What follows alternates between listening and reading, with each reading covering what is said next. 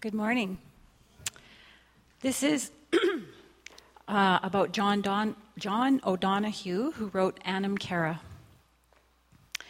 We easily forget the beauty and mystery of the world we are in rain falling outside the window, the greenness of a leaf, a laugh with a friend, hearing much loved music. For people who lead quiet lives, such things are rightly appreciated.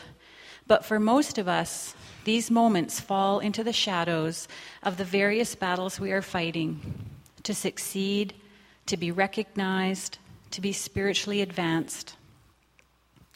John O'Donohue's meditation on living the soulful life, Anam Cara, spiritual wisdom from the Celtic world, has been popular around the globe, possibly because it goes against everything we might get taught at a motivational seminar.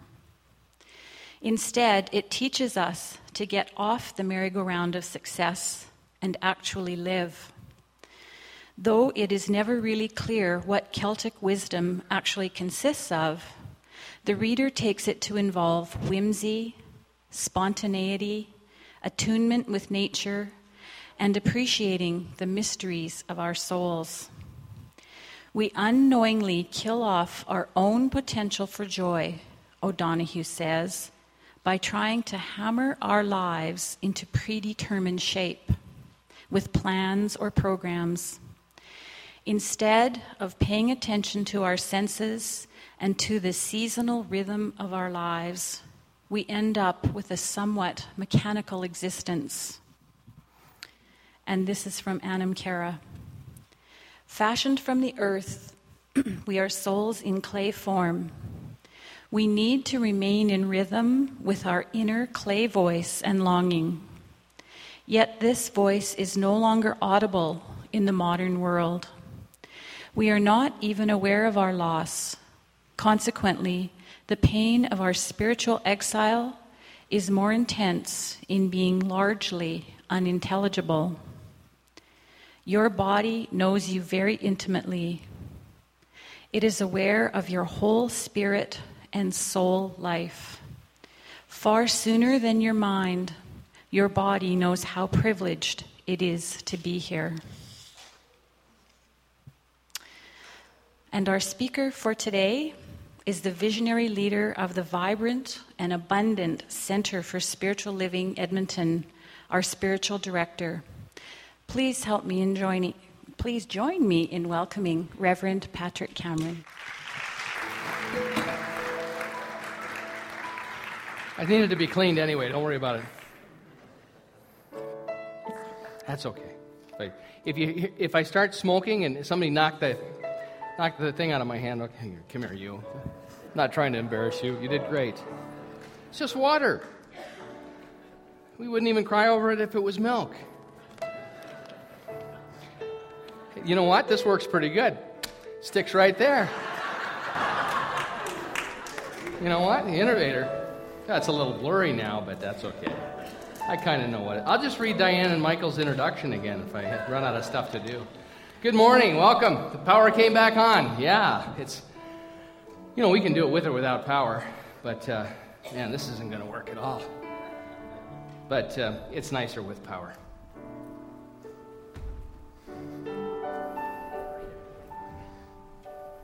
Oh, think So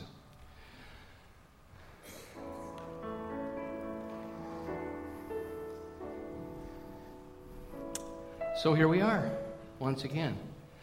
Sweet, sweet, sweet. Got everybody to move up this morning. Actually, the power didn't go out. We just wanted you all to move up. So. All right, so we're going to sing a song and uh, say a prayer. If you'd like to stand with me while we do all that, you're welcome. If not, please stay seated. It's optional.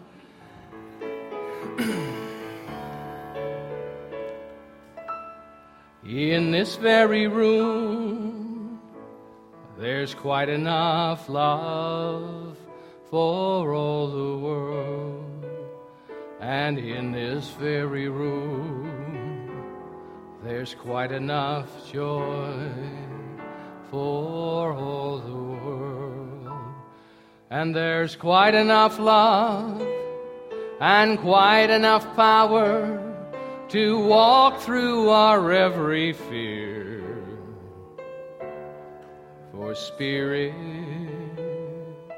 one Spirit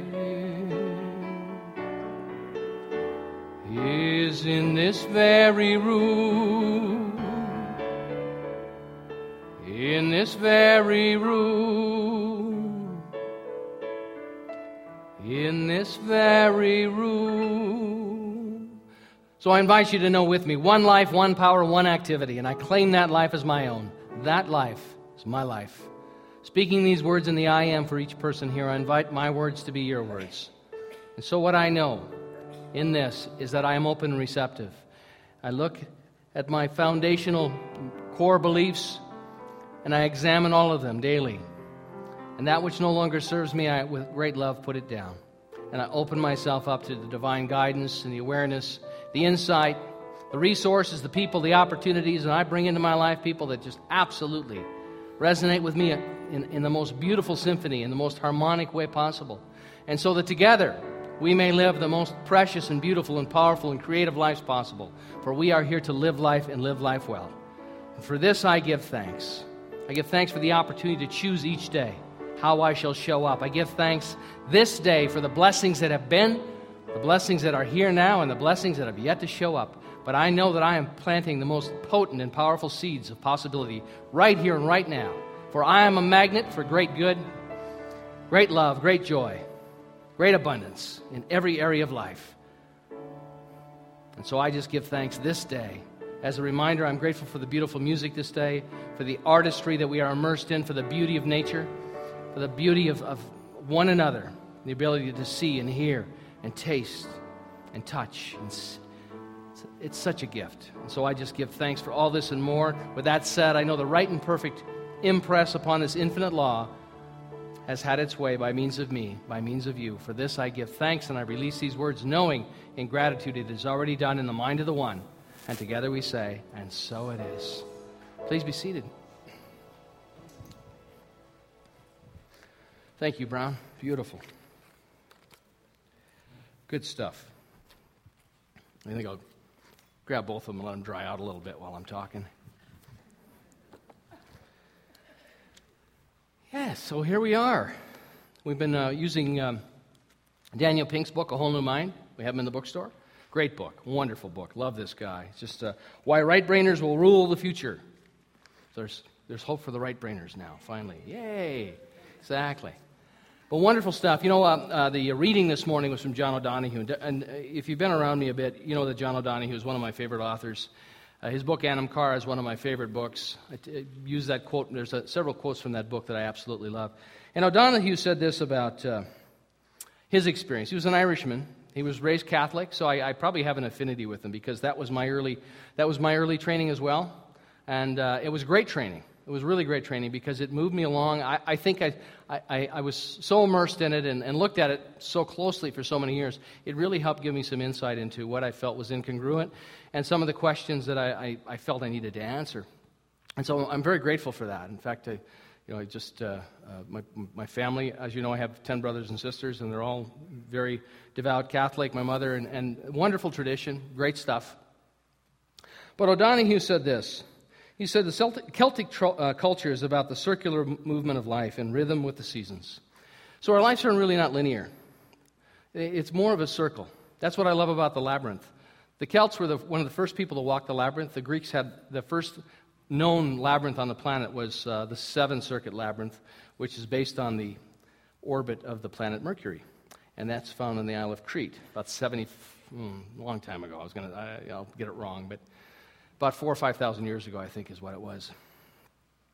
And so he said, This ancient awareness is at odds with our modern linear idea of constant progress.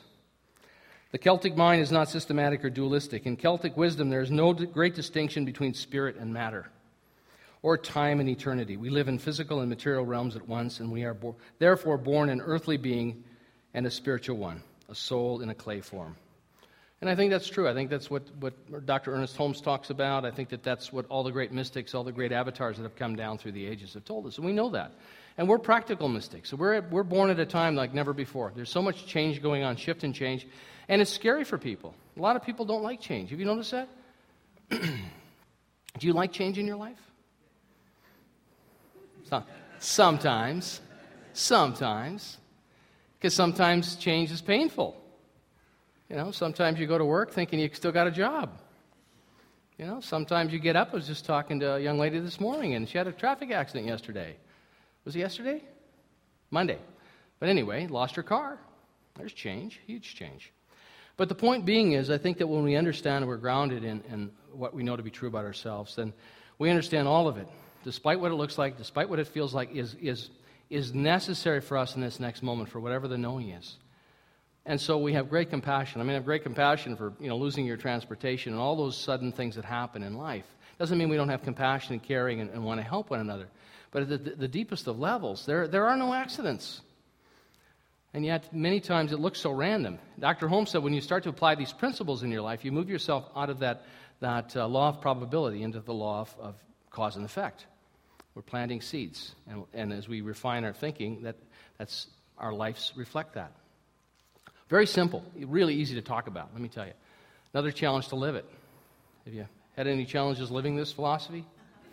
Am I the only one? So, Daniel Pink, in this, in this chapter that I want to touch on a little bit and, and inspire a little bit of the, the talk, today's lesson is called How High is High. He talks about high touch, high concept. And I wanted to share a little bit with you of what those two mean, and I think I can read it better than probably uh, do it off the top of my head. High concept involves the ability to create artistic and emotional beauty, to detect patterns and opportunities, to craft a satisfying narrative and to combine seemingly unrelated ideas into a novel intention. High touch involves the ability to empathize, to understand the subtleties of human interaction, to find joy in oneself and to elicit it in others, and to stretch beyond the, the, the quadrant in pursuit of purpose and meaning. So, what's happening, and all that is right brained.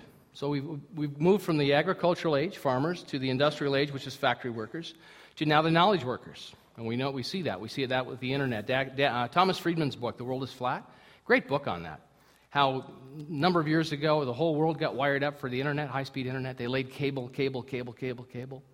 And then that whole industry collapsed, kind of like what's happened with the financial markets now. It's a great book, though. In fact, uh, uh, Friedman is on the back here uh, endorsing this book. This is my favorite business book by Thomas Friedman. But it's interesting to watch the evolution of consciousness. It's all the evolution of consciousness. And so, what is, it's, now the abundance that we currently have on the planet has allowed us to move more collectively into transcendence. I believe that's why we're here. I believe that we have created all these things in our lives so that we can pour more energy into this opportunity to, to live and experience transcendence. And that transcendence, I believe, is found. I was reading a little quotation from Dr. Uh, Thomas Pirsig, who wrote the Zen and the Art of Motorcycle Maintenance. And Pirsig said that Spirituality and philosophy are just maps to the truth. So even the science of mind, our teaching, it's a map to the truth, but it's not the truth. It's just the map. It's a pathway that if we follow, and we're going to have our own experiences with it. You will have your own experiences with this philosophy in your own unique way. It's just the way it's set up. You know, there's no, there's no, uh, there's no uh, systematic outcome intended with this because it can't be that way. Dr. Holmes used to say that to be created and to be bound in a creation God would never do that. The infinite, the design of the universe. And so, to be alive at this point in time and to watch the shifts and changes that are going on on the planet, it's an amazing thing. But the right brain is, is necessary now because we're moving out of this idea it's all linear, it's all this uh, knowledge workers, it's about programming the computer. It's then taking that and seeing the patterns and, and, and, and uh, synthesizing it and incorporating it all. And the narrative is really important, story is really important, song. There's 30% more people making their living as songwriters in 1970 than there were, uh, I don't know how many years prior to that, but statistically, and 50% more writers making their living in 1970. So I don't even know what the statistics are now. But it's our longing for meaningful narrative in our lives. Story is so important. It's just a, it, it, it, and we remember that. If I, if I stand up here and read the Science of Mind textbook, I know that if I read from anything too long, I'll lose you.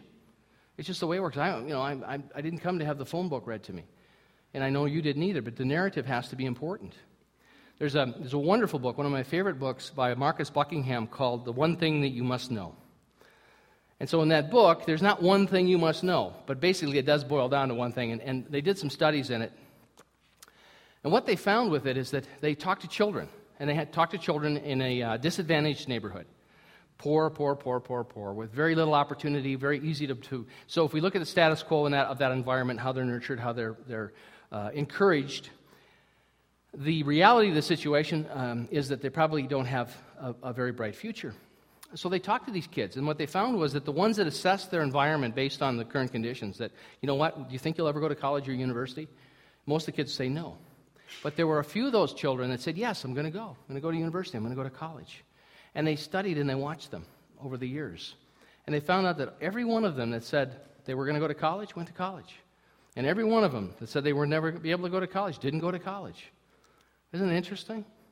Same environment, same conditions, same, same idea, but, but some had a different idea. Some told themselves a different story about that. It's fascinating. And I mean, there, there is metaphysics being applied in a practical way. We look at it, it's the story we, we create for ourselves. Did, you, did anybody wake up from the hail last night? Anybody? Did you have hail in your neighborhood? I was, Laura and I were laying in bed, and I said, What is that? So I thought Davis had bought some new. He's got he, my son Davis has a fog machine, and he's got all this stuff. And every once in a while, I turn something on. I'm like, What is he doing now? And then I realized, and Laura says, It's hell. And I said, It's hell? So we don't believe in hell, honey. We don't teach that. She ran to the window, and we looked out, and was like, wow, this just, it was like a, a movie. I thought, at, at, first, I thought there was a whole bunch of chipmunks running around on the, the roof. I said at the early start, a covey of chipmunks? What is a, uh, what is a whole herd of chipmunks, anybody? Is there a name for it? A what? Okay, you can't, uh, we can't say that publicly, whatever you just said. and we won't. But it is interesting. It's interesting to watch the evolution of consciousness. And, and that is what we're, we're witnessing as we move from the agricultural to the industrial to the information. Now we're moving to the conceptual, this conceptual age, where all of a sudden it is as important, beauty and the aesthetic is as important as the function. And we see that. We see that with the iPod. The iPod is an amazing piece of technology. But it has to be convenient, there's got to be a function, there's got to be an aesthetic to it, it's got to have all these different qualities to it. And did you know that the, the Mormon church that's in this book, the Mormon church has 400 um, graphic and artistic people involved with their organization helping market what they do? Because they realize the aesthetic and the pictures and the visual, this branding that we're going through with some of the pictures and the, the common uh, logo and all these things is a reflection of that. We realize that, you know, the, the way we present ourselves in the world to people is so, so important. We used to, when people came in, we used to have, there was a tradition here. We used to stand up and we used to, we would do a shortened version of the Declaration of Principles. And they're wonderful. I love the Declaration of Principles, what we believe. We believe God is ever present and in and through and as, and those of us that choose to use this principle will find great results in our life. I mean, I'm paraphrasing the whole thing, but there's a whole list of them, and we would do five or six of them. And I had a young man come to me one day and he said, You know, I bring friends here. This guy was like 18, 19. He'd been in one of my science of mind classes. I bring my friends here. And he says, I'm in the door, and, and within 10 minutes, I'm, I'm, I'm sort of forced by the collective agreement to stand up and read something that I'm not sure whether I'm ready to read it out loud or not. And I thought, isn't that interesting? Yeah, I guess, you know, it'd be like bringing people into your house for tea or coffee and saying, and this is now, we're going to stand up and we're going to, we're going to say my prayer, or whatever it is. And I thought, you know, it's probably not very welcoming. And so I realized that, you know, when you, when you, you dive into the classes, you get an opportunity, you get immersed in it. But you do that voluntarily. And you expose yourself to the ideas, and most people will take them and use them in a, in a powerful way. But for some, so I, am not into forced intimacy. I don't think that, that, that, I think that you let people have their own experience, let them come in, check it out. And this whole idea of, um, you know, I've been, we were in Granada Hills a few uh, weeks ago, and it's a much smaller environment. We did the same thing in, in uh, Fillmore, but, but we used to um, uh, shake hands, greet one another. And once again, a lot of people told me, I, don't, know, I just, I'm just here. And I realized, you know what? Let people have their own experience. Let's let that people have their own experience. They want to shake hands with one another, give one another a hug, you know, great. But to require it of people, I just think it's, I just think it's, it doesn't work for me. And so, but I look at that, and that's, that's part of how you show up in the world, you know, how we present ourselves, this stage that we've spent thousands of dollars on rebuilding. You've seen the metamorphosis of this, this backdrop and this stage over the years, and our sound equipment and how we do things. But all of that is, is intentional and it's thought out. And I think it's important. It's important how we present ourselves to the world and show up with some great clarity. So, all those little things, you know, how you do one thing is how you do everything. God shows up in the details, all that stuff. And so, with this, we're looking at the evolution of consciousness. If you weren't here last week, there were three questions that you should ask. If you're involved in something right now in your life, can someone overseas do your job cheaper? Is there some way that you can outsource what you do overseas cheaper? There is, you're probably doing the wrong thing. Number two, can a computer do it faster? There's all kinds of things that have changed. We see it over and over and over again. A lot of the things that are done legally and accounting, and we've got a, someone doing uh, transcribing of our talks. And uh, I think it's done in India. I think they just ship the stuff over there uh, electronically, and it's, it's uh, transcribed in India. It's amazing. It's, incredibly inexpensive. Number three is what I'm offering in demand in the age of abundance. What are you doing? You know, it, does it have demand? Because good business is whatever's in demand, there's a supply. Find out what's wanted and needed and fill the need. That's good business. And so if you're manufacturing wheelbarrows, Probably can't make enough wheelbarrows fast enough to make a living. You know, it's like a buddy of mine. We had a cabinet shop. He had a cabinet shop next to my cabinet shop when I lived in L.A. And I said to him, you know, we'd, we'd, we'd commiserate every so often. And I went over one day and he said, oh man, he said, I'm, I'm doing three kitchens and I'm, I'm losing about $5,000 on each kitchen. But he looked at me and he says, but he said, I, I think if I could sell a few more, I'll make it up for in volume. You know, just keep losing $5,000 a kitchen over and over again. Doesn't work. But you realize, even in that industry, I've shared with you a bit, I realize the end is in, in sight here. I'm not going to spend a million dollars on equipment to get automated to do this. My, it wasn't my passion. I could do it, I could build anything, but yeah, you weren't going to get any more of my energy. I wasn't going there. The other thing that uh, talks about in the book is the, um, the, the narrative, how important that is. They're taking medical students now, and they're, they're telling them that a big portion of how they do diagnosis is in the narrative. It's listening to people, listening to their story. And, and, because a lot of the, the diagnosis can come from the story and the lifestyle and spending time with them. My son Max is going to start medical school in another month at the U of A. And I saw, Laura and I saw a program a few years ago that said that, that the doctors that spend five more minutes with the patients in just conversation and, and connecting with them, they, the rate of, of litigation and them being sued is like almost non existent. Five more minutes. I said, Max, make sure you spend plenty of time with everybody, you know? Take your time. But it just five more minutes makes a huge difference because we want to be seen and we want to be heard. I was at the doctor's office this week, and I was so excited about what he was telling me because I was because I knew all the answers, and he kept saying, "Just be quiet. I got more to. i I'm not done." Okay. oh, you mean this? No, just be quiet. I'm not done. Oh, okay. So I thought I knew. I didn't know, but he was very patient with me. I like that guy.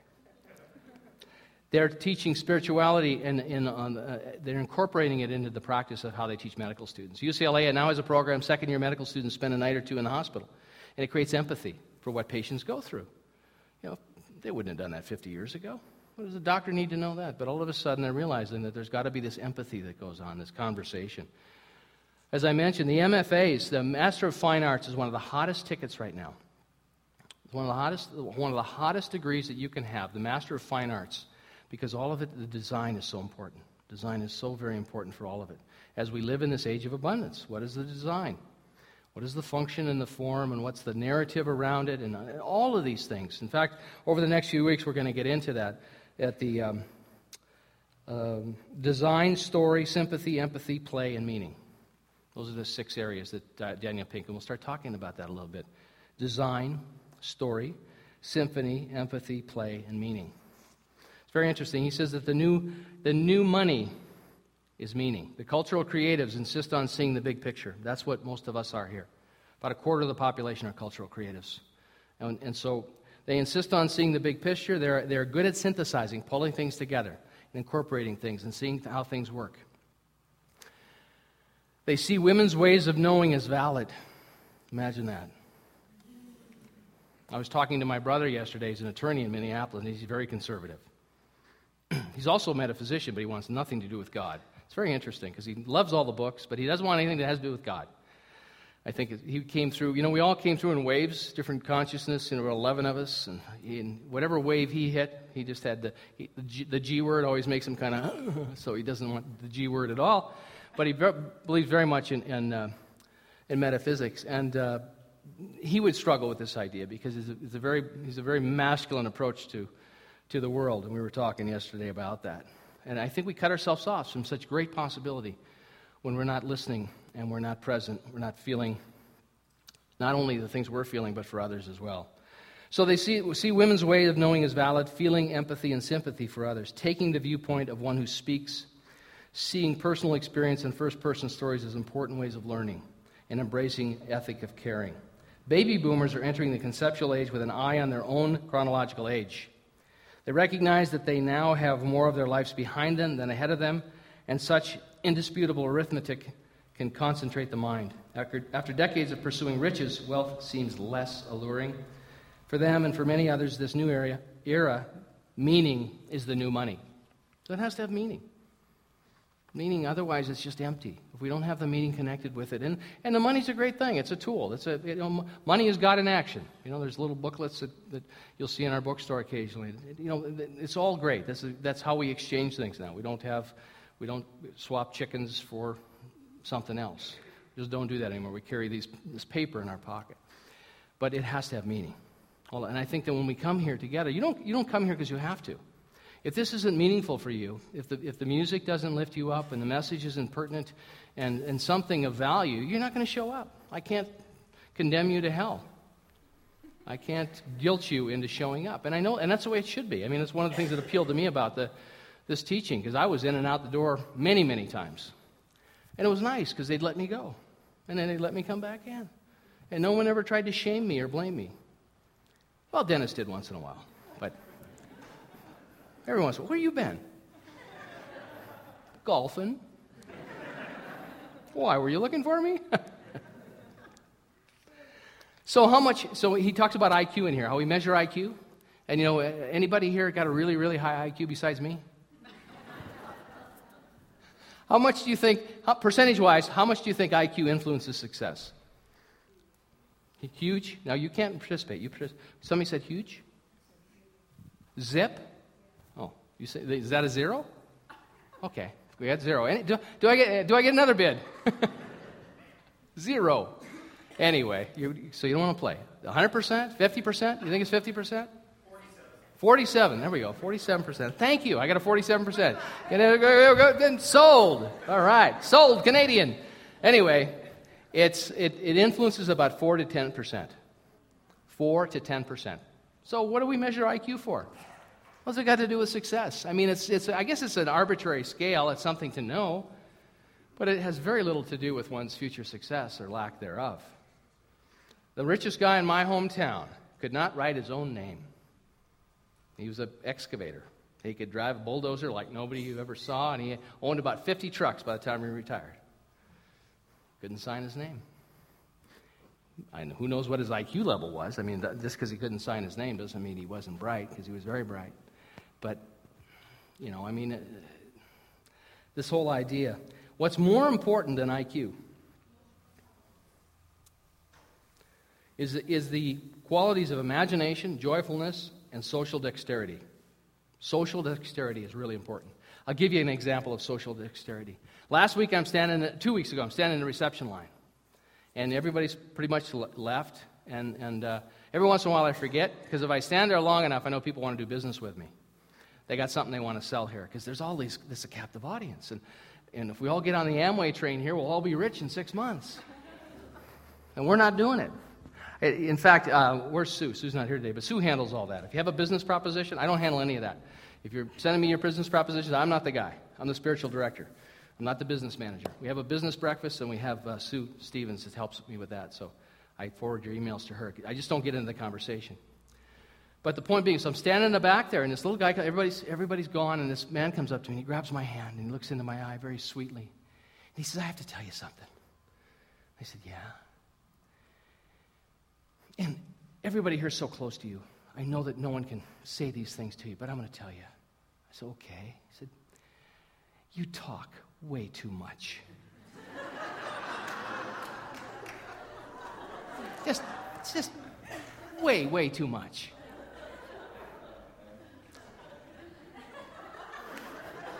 And I,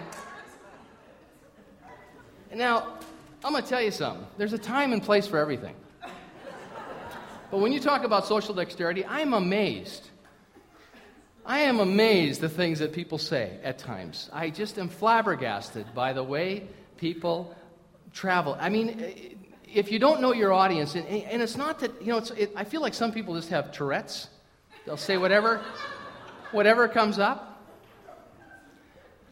In fact, there was a guy next to me in Los Angeles when I had my cabinet shop. This is, the, this is a true story. He had Tourette's and he cross dressed. And he used to wear this blonde wig and he had a shooting gallery in his shop. Honest to God, he had a long thing. He had a practice for shooting target practice. This is a true. story. This is a sitcom. I'm telling you. And so I knew about the, and he was a sweet guy, and I had no problem. Every once I uh, see him drive by, and he sometimes he'd look like he'd look like George, and sometimes he'd look like George as he'd drive by because he had the blonde wig on, and really he had wore this really bright red makeup when he was in his other outfit. And so this guy moves in next door, and he's in his uh, little Mexican guy that I knew very well, Efren. And Efren was a, was a born again Christian. And so Efren would come over and he'd say, I got to go talk to this guy. Because he'd go through these Tourette's uh, things, and he would just start swearing all over the place. And I'd say, Efren, it's a medical condition. He can't do anything about it. He goes, He's got to stop talking like that. I can hear him through the wall. And so I said, Well, you know, Efren, I don't, I don't think it, I don't think you can control that. I think it's a condition. Just, you know, I don't know what else to tell you. He says, It's just wrong. I got to go talk to him. So I see Efren one day. He says, I'm going to go over and see him. And he said, He marches over there. He, about four minutes later, I see him walking back, going in his shop, and I'm, now I'm dying to know what happened. And he said, uh, I said, What happened when you went over? He says, Do you know that he has pistols in there and he shoots things? I said, I've been trying to tell you, buddy. This is not a guy that you want to try and dial in so it fits your idea of what's right or what's wrong. But, but many times people will say stuff, and I think, I would never say that to someone in a million years. I mean, it's a social dexterity, it's understanding. I mean, does this really need to be said? But there's, you know, there's a mindset that, you know, you just you tell the truth, this radical honesty, you tell the truth all the time. I don't know. I don't know if that's a good strategy. But anyway, so the guy tells me, I, I, you talk too much. You just got to stop talking so much. And I just, I looked at him lovingly back because he was looking at me lovingly because he was the only one that would tell me this. And I said, Thank you. Thanks for letting me know. He's not here today. But that makes sense. I mean, if you go somewhere and you're not having a good time, why go back? My teacher used to say, I love it, and I, I think of it all the time when I see people in relationships. She always say, Why be 10 seconds where you're not loved? Why hang out anywhere you're not loved? I mean, think about that. I mean, not just liked or tolerated. Are you tolerated at work? Are you tolerated by your boyfriend, girlfriend, partner? I mean, this, this nurturing and cherishing. Marcus Buckingham's book, What Makes Happy Marriages? What, what constitute a happy marriage? And they've studied it and studied a happy relationship over and over and over again. And they used to think it was, well, the other person would appreciate, deep appreciation of the qualities the other had. Oh, my wife is patient and compassionate and creative, and she's a great cook, and, and all those things. And then they found out, nah, has nothing to do with it. Nothing to do with it. They found that what they would do is a study, and they found that they would give people a list and say, list the qualities of your partner. And what they found with the, really wonderful, thriving relationships is the husband would write down a list of qualities, most of which the wife didn't even think she had. And the wife would do the same. And Marcus Buckingham calls it delusional appreciation. I mean, I, I, and I think this is true of my wife Laura. I do. I mean, I, I, think when I, when I met her, she was seeing things in me. I'm like, are you sure? Seriously. And all of a sudden, I started believing her idea of me and, and, and, and I, the story I made up about her.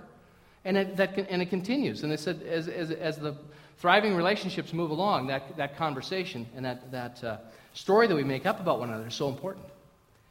So it's, it's elevating our, our story, the, the fantasy we have about another. They talked about, they did another study in the book, and they said that people that are, they took a, a, group of anxious and shy people and they put them in a controlled environment, and they took a group of people that were sort of the social butterflies, very socially adept, very comfortable in new situations, comfortable making friends, going out and saying hi, all this sort of thing. And what they found with, with the, the, the compelling thing about the two was that the, the ones that didn't believe, the honest assessment I'm not good with people, I'm shy, I don't like going into parties, I don't like being in an environment that's uncomfortable or, or unfamiliar, they pretty much just stayed that way. That was their honest assessment of what it was. The ones that were better with people, their opinion of themselves, far, uh, their, the, what they thought of how they operated and, and interacted with people in their own mind far exceeded their skill level. So they had this Im- imaginary idea of who and what they were based on the idea that they're really great with people, that everybody loves them, you know, whatever the stories were, which weren't necessarily accurate, but it helps support them in being successful in the direction that they wanted to go. It's all pure metaphysics. It's all pure consciousness. It's, it's, an, it's whatever entrenched belief you have, whether it's one for success. So, in other words, if you st- that's why affirmation works well. See, we, started, uh, we start out doing affirmations because what we're, we're, we're heading towards isn't real in our lives right now. We've had a great discussion over the last few weeks about we don't get what we want, we get what we expect. We always get what we expect. We're getting what we expect right now. We're expecting things right now. We got some expectation when we leave this door, go out that door today, of what we'll get. It's just the way it works. It's our belief system. And so, to shift the expectancy, we do it through affirmative prayer. We do it through looking at our entrenched beliefs and either carrying them forward to a, a, stronger degree or, or giving them up and shifting and changing them because we're always free to choose. And, and that's the great news. We're not stuck. We're not stuck. Albert Einstein he used to say, I think he lived in present moment most of the time because he was so, so different. But he used to say, never think about the future because it'll be here soon enough. I like that. How can I stay present in this moment? How can I show up this day? What's going on? What's alive within me this day? That is this, is this moving me closer to the way I want to show up in my life? Or am, I hanging on to something? Because spiritual maturity requires us to look at what we're holding on to and see whether it's appropriate for us to hang on to it or not. And if it's not, as, as Victoria Castle talks about in the Trance of Scarcity, just put it down. Just put it, gently put it down. Hmm, this idea that I'm a failure. Well, I think all of us have had experiences in life that didn't work out. Have we not? Ever had, are you still, did you marry your first girlfriend, boyfriend? Sweetheart? Alice is nodding her head, she did. Well, but you've had other opportunities to look at that as maybe you did, maybe you didn't. But, but the point being is, I mean, this is how life moves us forward.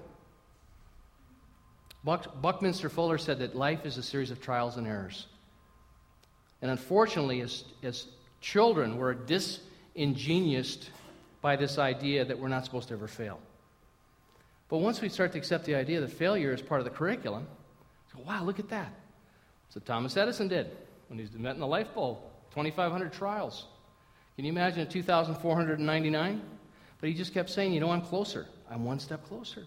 Winston Churchill, the definition of success is as moving from failure to failure without the, the loss of enthusiasm. I love that. It's just life, just doing what we're doing. And so there's an opportunity this day for you and I to call forth a bigger idea. That's what's being asked. That's why the evolution of consciousness is going on. That's why I'm bringing this book with me and saying, look, this is, this is what's happening. We're part of this. Consciousness is shifting. We're giving birth collectively and individually to the new idea, to the new ideas that will carry us forward for the next hundred years. It's always worked that way, it's never not worked. And so it's exciting. It's exciting to be alive. Dr. Ernest Holmes said, What's important is to be alive while you're alive. And so many of the other great teachers have, have said the same thing. Here we go, it's dried out. Dr. Holmes said this There is a power that responds to our consciousness exactly the way we think, just like a mirror. And if I say, no matter what it looks like, I'm surrounded by love and by friendship, I am love. I am friendship. I give and I receive and I believe it, and this is true now. Because the only time is now. Affirm it now. And see, what you're doing with that is you're building that expectancy. The affirmations will build that expectancy. So when you walk out the door, it's like, man, I am just moving on this expectancy of great good. Something wonderful is waiting to happen, and here I am. Come on, baby. Bring her on. Here we go. Something good, something powerful. The next great idea, the next great insight, the next great awareness. It's exciting to be alive. The machinery and the mechanism of the universal law of cause and effect is set in motion to make it come true, and nothing can destroy it unless I do. Unless we give up, it's going to happen. It's inevitable, despite what you think. Oh, I've never been successful at that. I've never been loved. I've never had any money. You know George Foreman, the George Foreman cooker? His goal as a young man, became the heavyweight champ a couple times, to have $1,500 in his pocket one time. You know how much he's made off that George Foreman cooker thing? He made like $60 million. But he started out, his dream was, I'm going to have $1,500 in my pocket one day. That's why he started there. Then he moved into the cooker. I don't know how that came about. William Shatner, whatever he did with that Price.com thing, whatever. Someone told me on the way out they're remaking, uh, they're going to make a T.J. Hooker movie. I was in an episode with him of T.J. Hooker. It's like, great, I'm sure they'll be calling me any day now. yeah, we got to get that cop number three from that 23rd episode back here. And he was fantastic. Nobody could stand in that blue uniform like he could. Yep. How many different ways are there to say up against the wall? I can tell you all of them.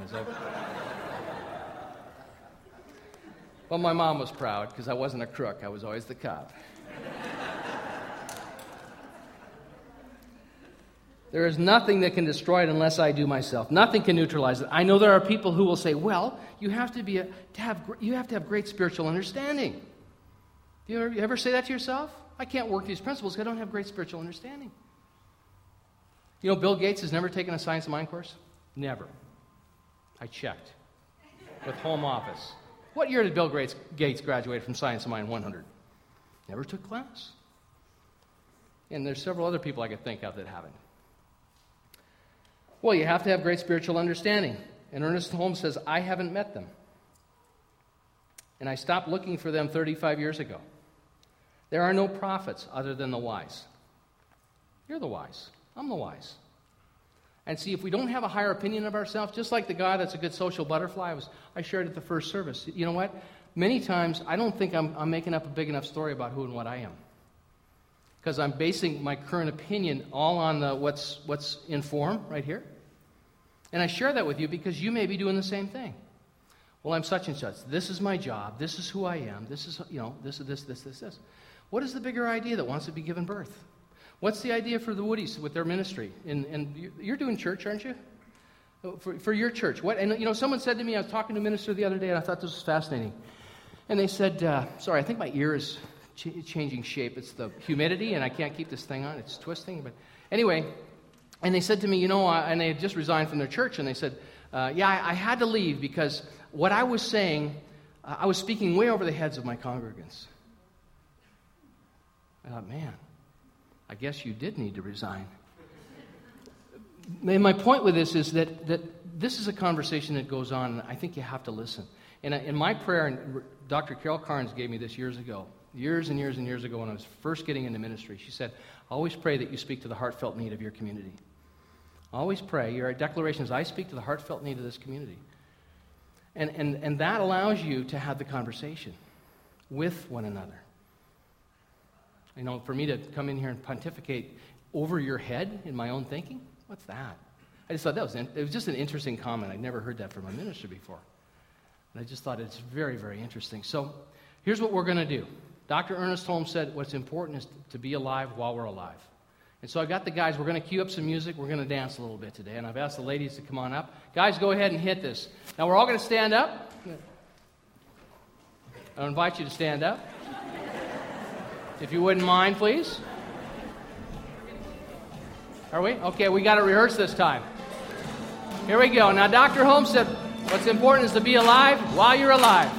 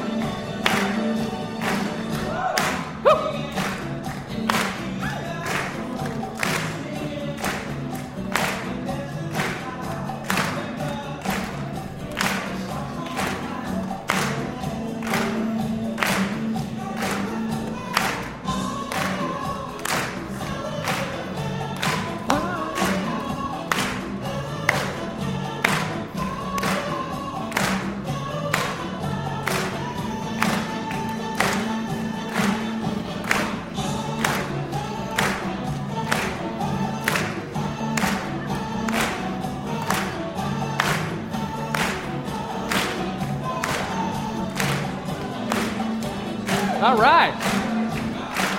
Now, do you feel more alive? Yeah.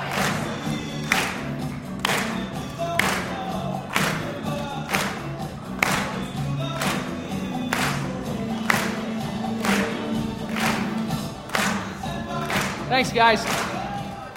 All right. Yeah. I was doing a bunch of work at home yesterday. I must have played that on my iPod 150 times. I said, I got to share that tomorrow. But it's true to be alive. What brings us to life? And it is that rhythm. And it's a beautiful, I mean, that song is just a nonsensical song about partying on. But is, is, is your life a party or not? Yeah. And wherever you are, and if you're struggling right now, if you're struggling right now, there's great compassion and there's great empathy here for that, but there's a way out of that. And, and speak to one of our practitioners. Speak to somebody that can just help, that you can borrow their conscience as you move forward. And take, this, this, take your energy and take your life vitality out into the world, because that's what the world needs is awake people and wise people and people that understand how the world works, because that is our teaching, how things work and where things start. So bless each and every one of you. So it is.